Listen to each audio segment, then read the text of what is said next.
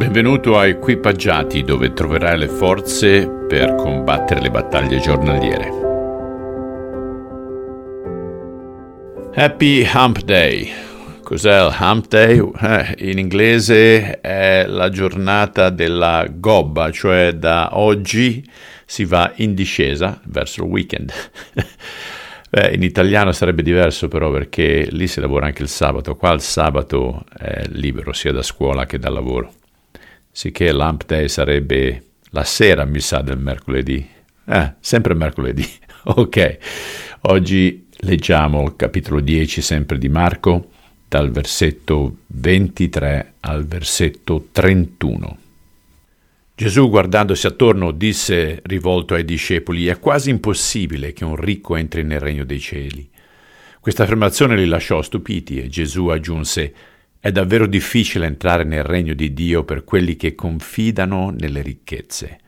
È più facile per un cammello passare per una cruna di un ago che per un ricco entrare nel regno di Dio.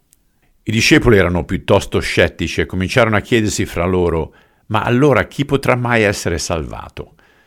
Gesù li guardò attentamente e poi disse, per gli uomini è impossibile, ma non per Dio, perché a Dio tutto è possibile.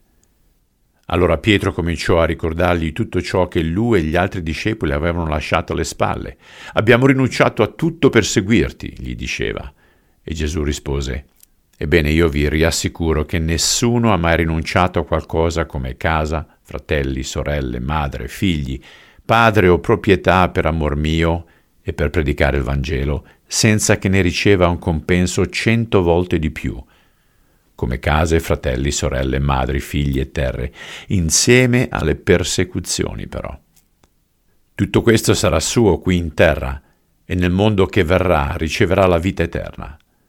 Ma molti che sembrano essere importanti adesso saranno gli ultimi e molti che sono gli ultimi saranno i primi.